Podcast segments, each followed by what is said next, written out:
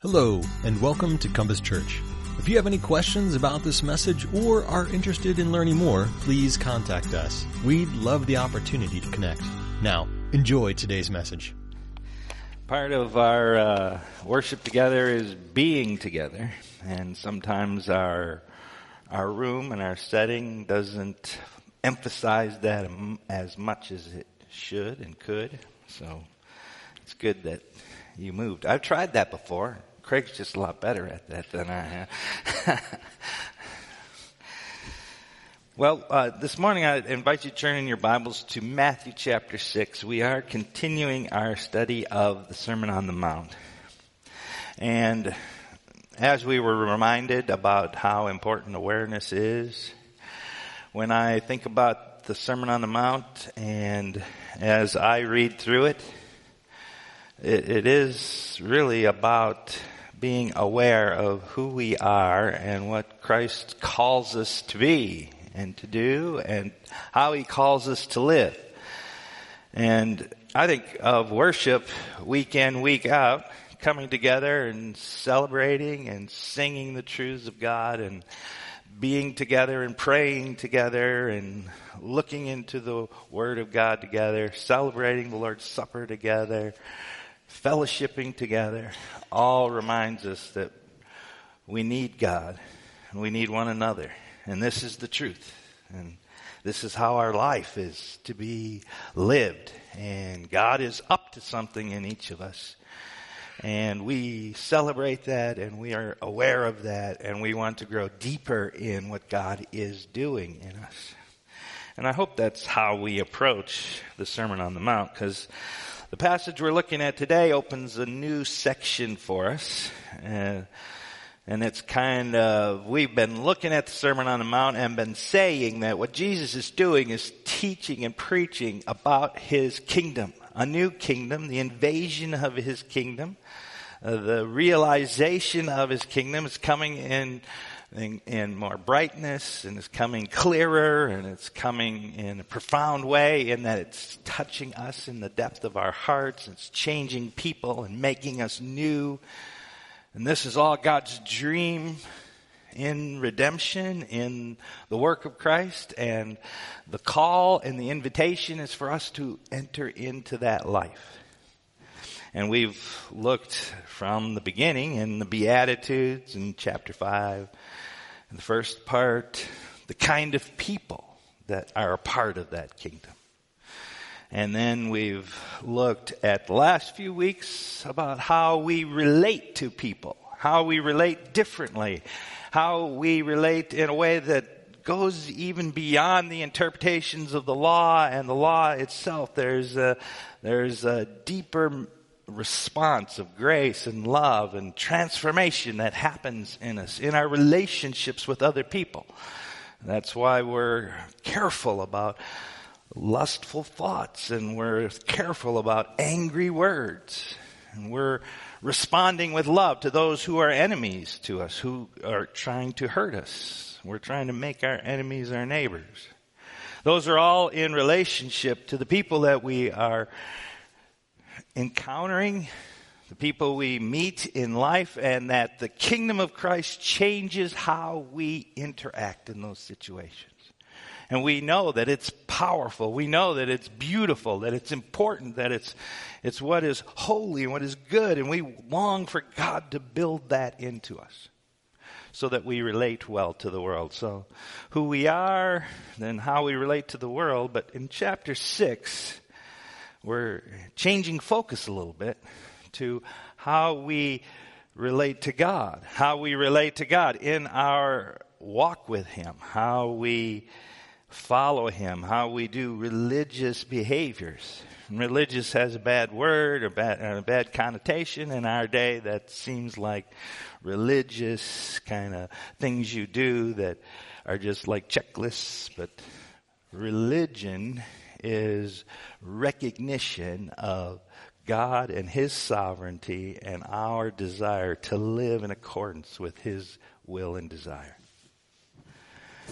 So, we're going to be looking at the motivations of our hearts in this next section of the Sermon on the Mount. And as Christians, we'll discover today that it's not most important what we do, but what motivates us in doing it. Because we can undercut what we do by our wrong attitudes. Jesus wants our actions as religious people to be conformed to the internal reality of the new heart that He has given us the internal new creation He has put within us.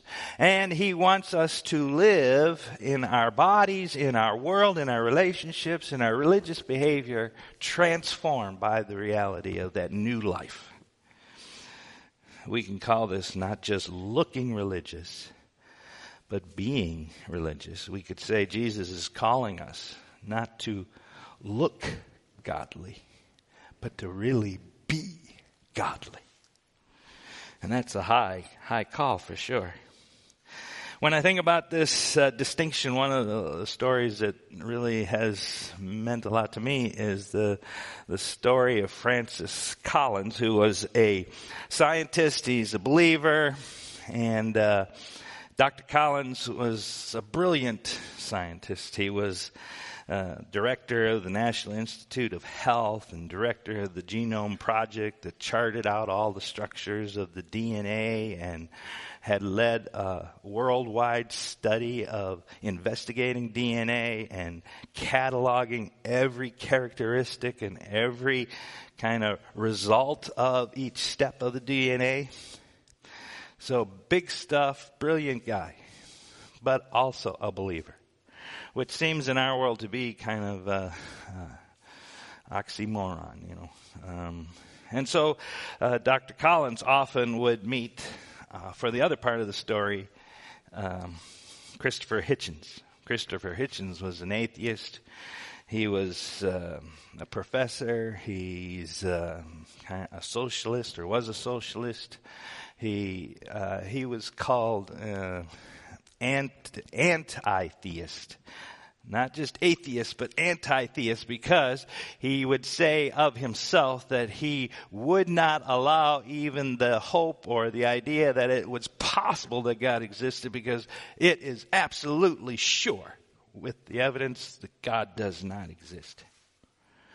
And they would often debate and talk about uh, the idea of God. And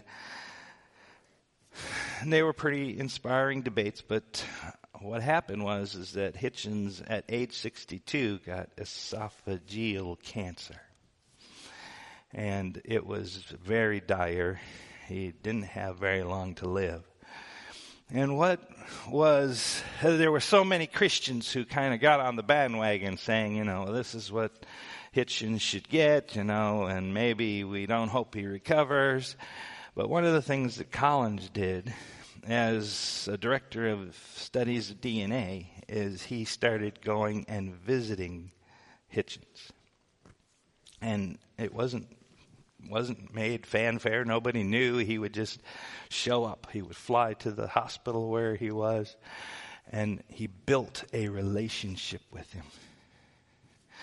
And there's a couple of reasons I bring that up because uh, Hitchens, before he died, said that one of the amazing things that happened to him was that he had a, a Christian who was a real friend.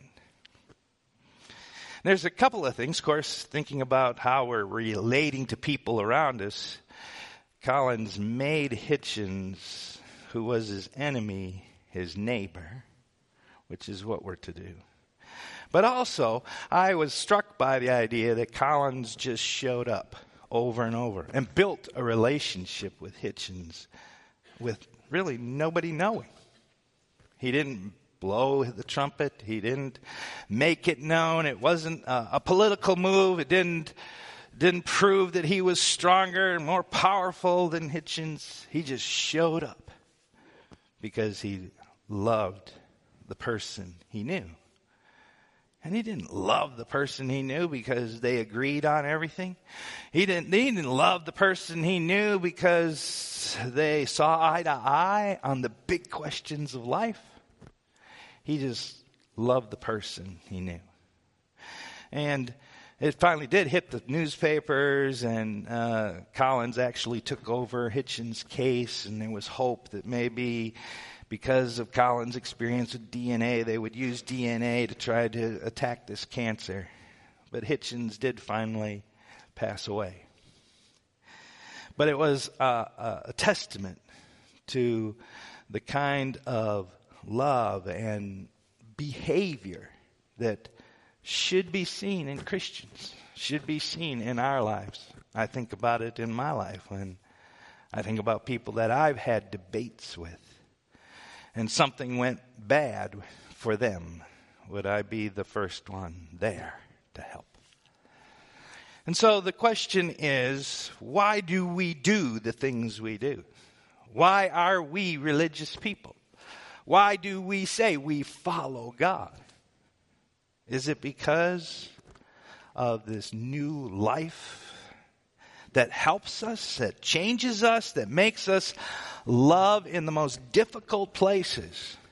Or is it something we do that supports us, that we enjoy doing, that brings benefit to us? We enjoy the people that see that we're religious. This is the question that Jesus is raising.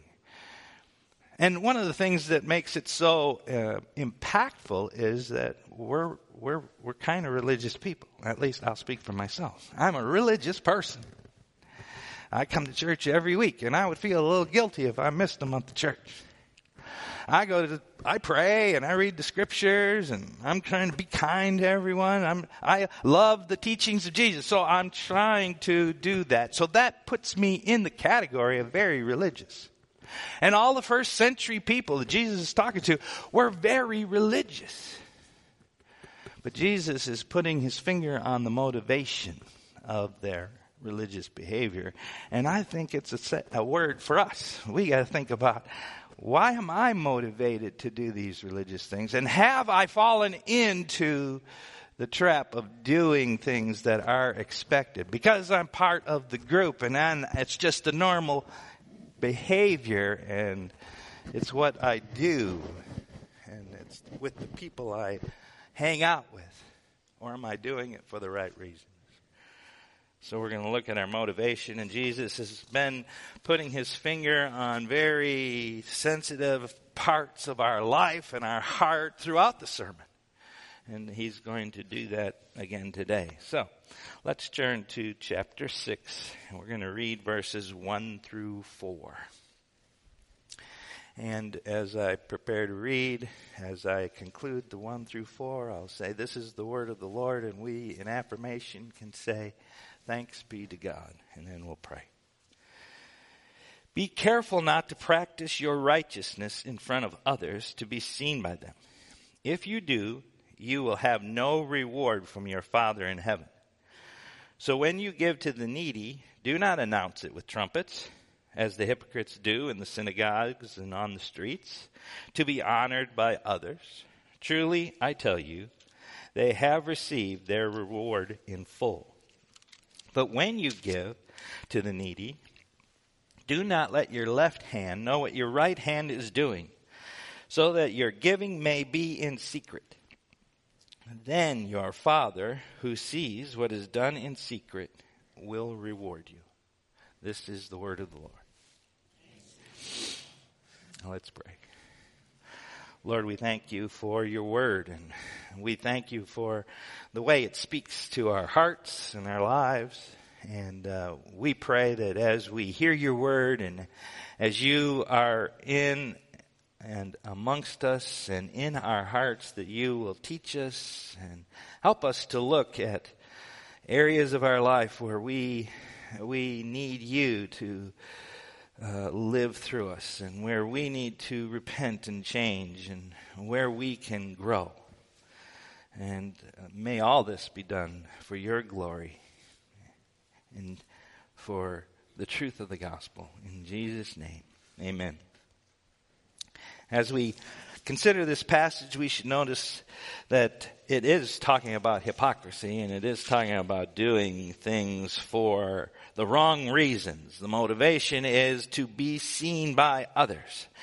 And then in this passage, we'll see that verses uh, 1 through uh, 18 really is talking about three religious behaviors. And Jesus will talk about giving to the needy, prayer, and fasting.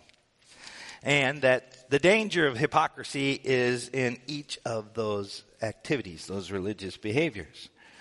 One of the things I found so interesting as I've been thinking about this passage is that the reason Jesus picked these three, giving to the needy, prayer, and fasting, was because these were very common religious practices. And it is striking to think that they're not so common today. They're not the three big ones that we would put on a list. and that's just a, a thought. Uh, prayer certainly is, but giving to the needy. Some churches do that. Some Christians do that. We're very involved in giving to the needy in some ways, but in other ways, it's kind of a, a, an extra. It's not at the core of who we are. But I think it was at the core when the first century, when Jesus was teaching. And then prayer, and then fasting's in the same category. Fasting almost something that nobody does. And yet it was a core value of following God and being religious.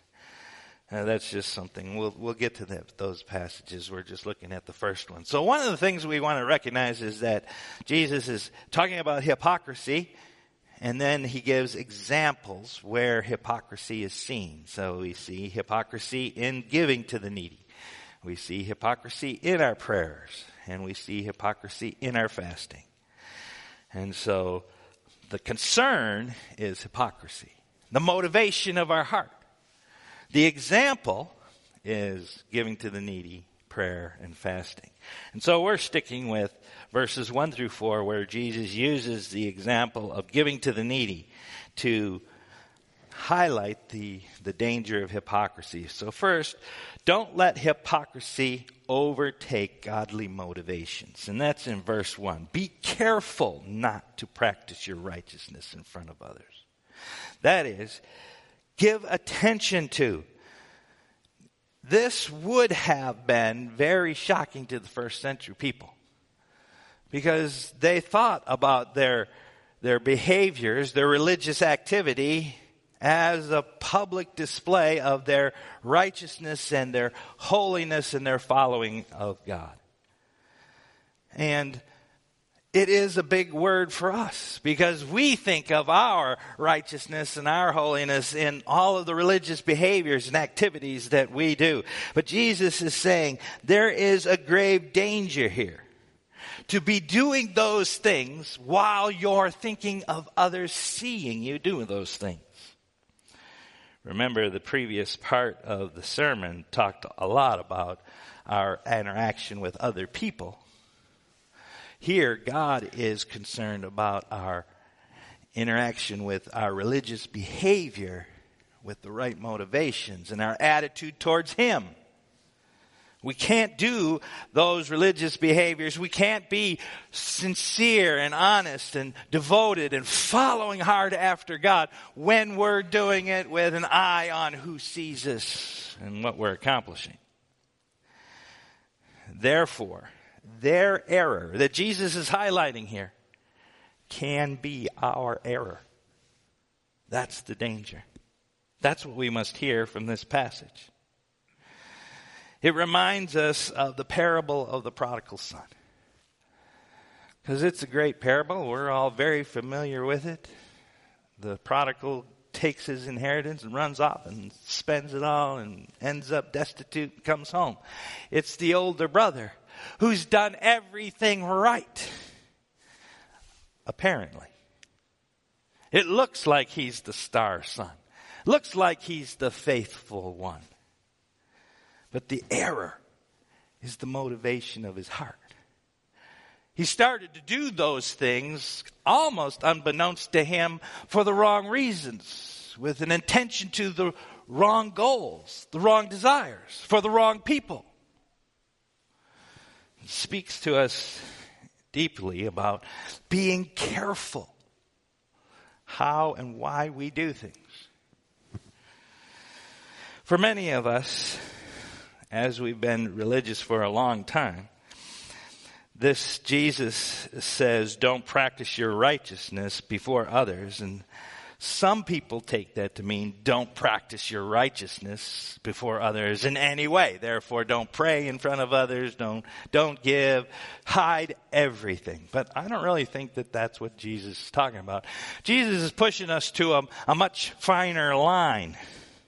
Because if we think back in uh, uh, Matthew chapter 5, verse 20, we, we are reminded that we're to let our light shine. We're not supposed to hide it under a bushel. So, is Jesus actually being contradictory in this situation? I don't think so. I think what we're doing is in chapter 5 verse 20, we're, uh, uh, I might be wrong on that verse 20. Is that verse 16? I see y'all looking in the Bible. That's good. that your, your light's supposed to shine before men, and that is just the overflow of your life. You're not doing it out of a motivation of letting people see so that they glorify your your, your Father in heaven. But the result of the natural response of your life is going to be seen. It's going to be reflected. So we're not told to hide all our religious behavior and our religious devotion and our service to God. But we are told to be very careful about our motivation.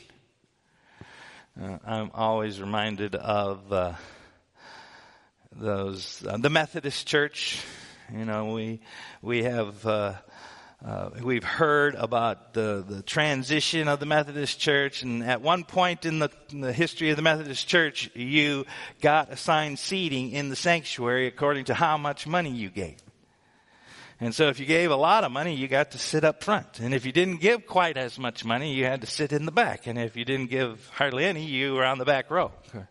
I don't know if that says anything about us. We tend to sit on the back row. Uh, I don't know.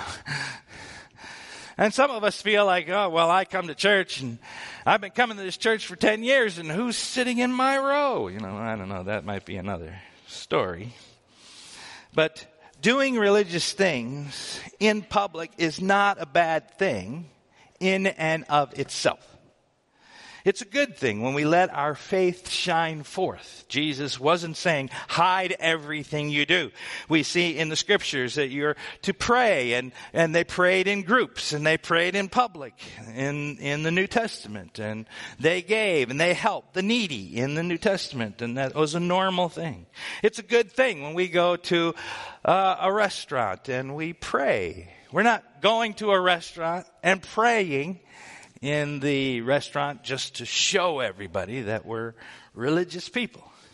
Now, if you go to a cafeteria in school, you might bow your head and pray. And that's not to show everybody. Now, if you stand up and pray and say, thank God, I'm, you've been good to me and you've been uh, blessing me and I trust in Jesus and all these pagans around here, I hope that something wakes them up or something. Now that might be, that's kind of over the top, you know.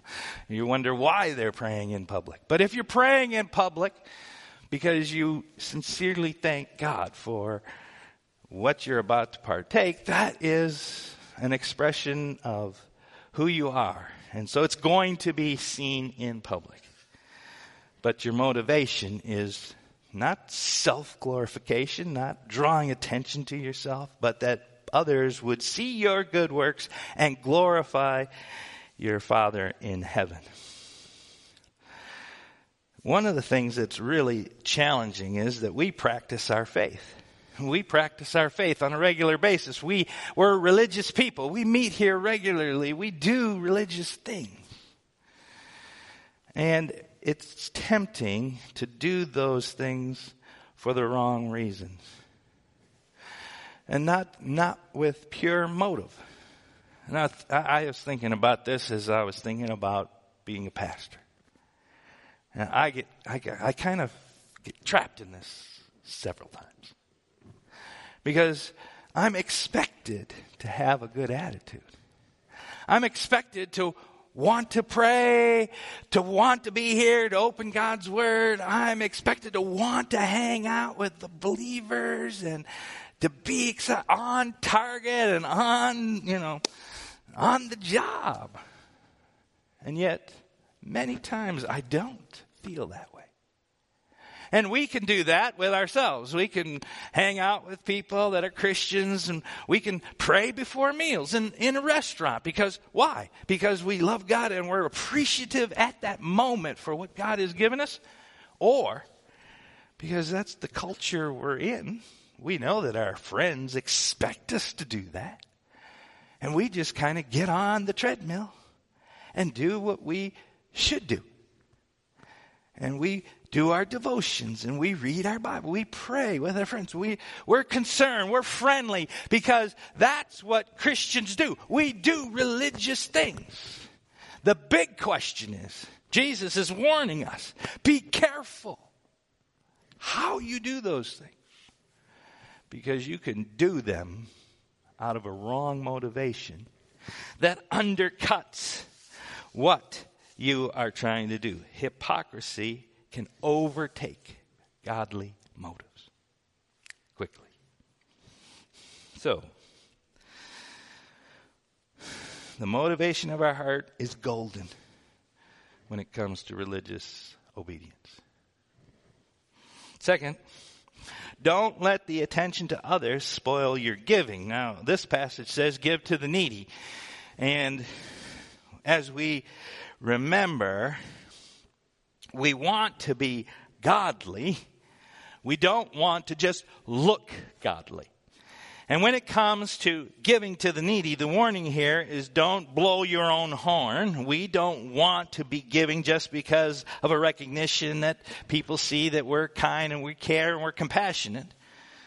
But that we really are kind and we really do care and we're really compassionate giving to the needy is a natural outgrowth of the church.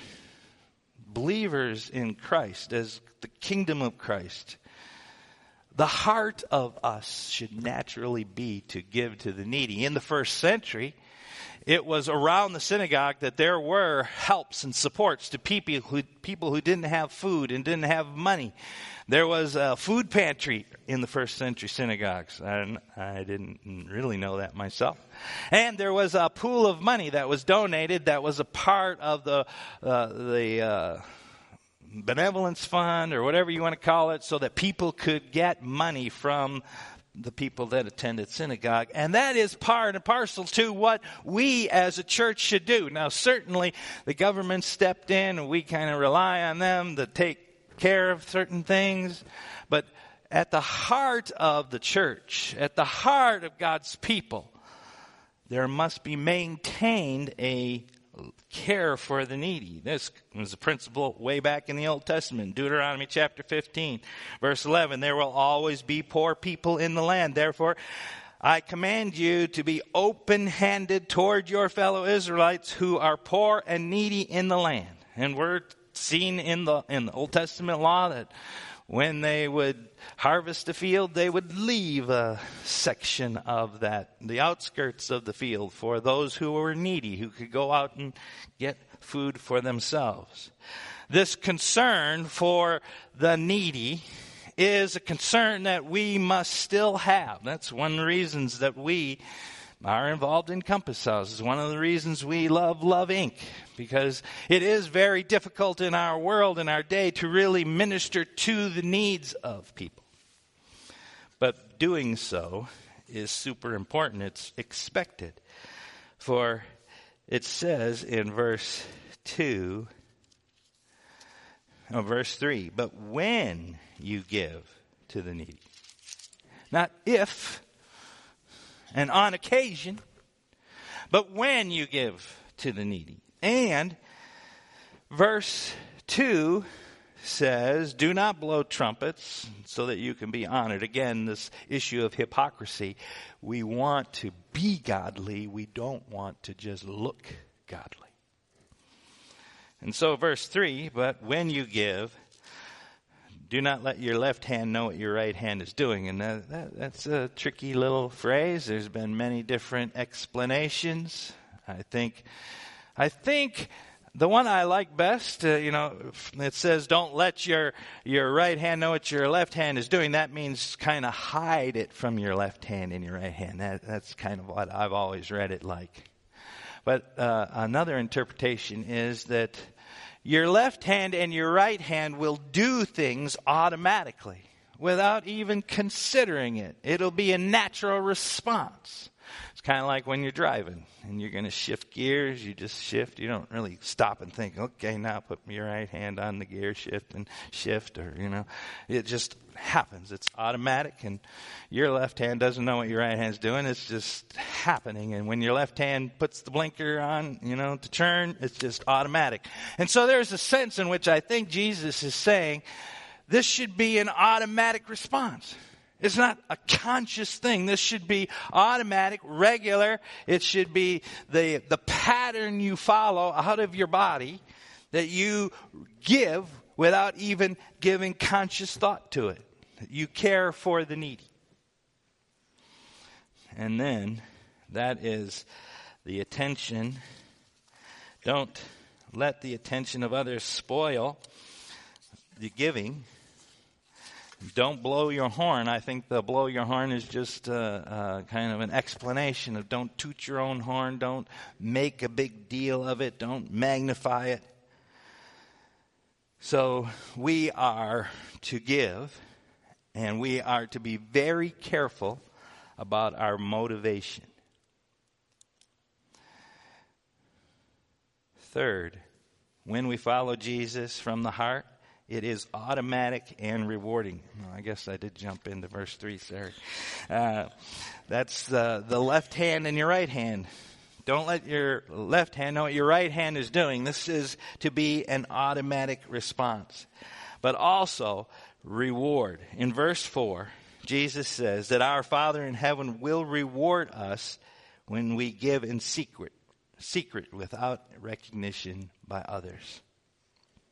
Rewards have always been somewhat difficult for us. We don't really understand rewards. We don't emphasize rewards, but maybe we should because what God does in giving rewards is a, an abundant gift of His grace to us the culmination of history is the crowning of Jesus, and then the crowning of Jesus when he gets his inheritance from all the nations is to turn and lay those, that inheritance at the feet of God, the Father.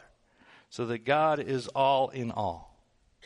And the rewards that Jesus gives out to us. Because of His grace and His work in our lives, none of us would say we gain rewards because of how great we are or how much we have achieved in Christ's kingdom, but Christ living through us, Christ changing us, Christ empowering us. And as we let Christ empower us, change us, give us the right motives and the right actions, He rewards us for those things. And then we participate in the culmination of history. Because we will be participants. We will be bringing those rewards and laying them at Jesus' feet so that Jesus can be all, inherit all, and then he can lay all these things on the, at the feet of God.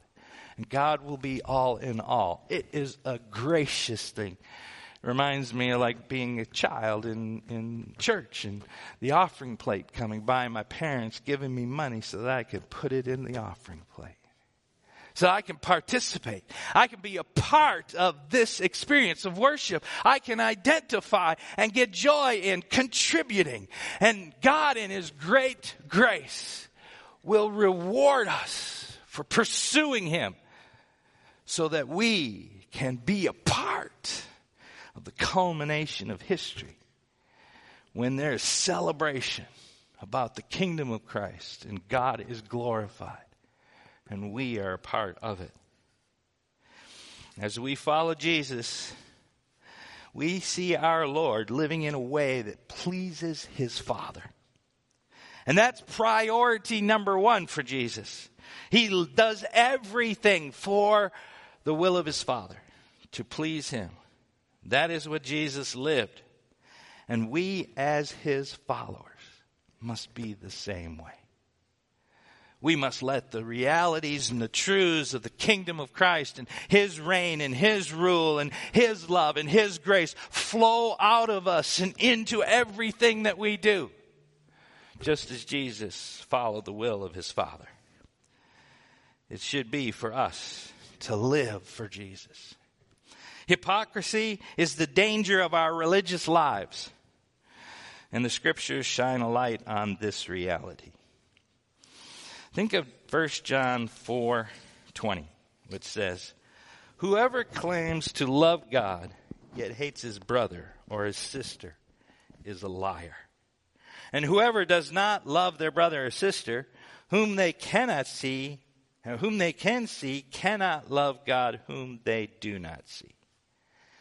Jesus doesn't speak softly to hypocrites, but he speaks softly to repentant sinners, people who know their need. The danger of hypocrisy is our own achievements, our own awards, our own accolades, our own self focus. Real religious behavior comes from focusing on Christ. Three things in our walk for us today. First, admit we don't have it all together. We need to be humble on our part. Second, seek to really live for Jesus and not for others. Being authentic is key. God knows our hearts. Think of Psalm 139. Where can you go from God? That's like when you're running away from Him. But we live in his midst. We are under his eye. He knows our motivations. Third, in your pursuit of Jesus, let the recognition of God, seeing what you do, be enough. And grow in the recognition that doing your devotion, your service, your obedience before God alone is your greatest joy. For God sees in secret and rewards. Let's pray. Lord, we we certainly are touched by these words, this this danger of hypocrisy. Lord, we do so many things in our lives as people who are religious, but who are following you. But Lord, those sometimes get confused and they get mixed and we're not always authentic. We're not always motivated by the right things. Lord, that is a danger. And I pray that today we will be reminded of the importance of our motivation. And it is to serve you. It is to glorify God, our Father in heaven. That's what drives us, and it's not about being seen, it's not about recognition. It can all be done in secret, but we want you to be glorified. Help us to live that way, we pray. In Jesus' name, amen.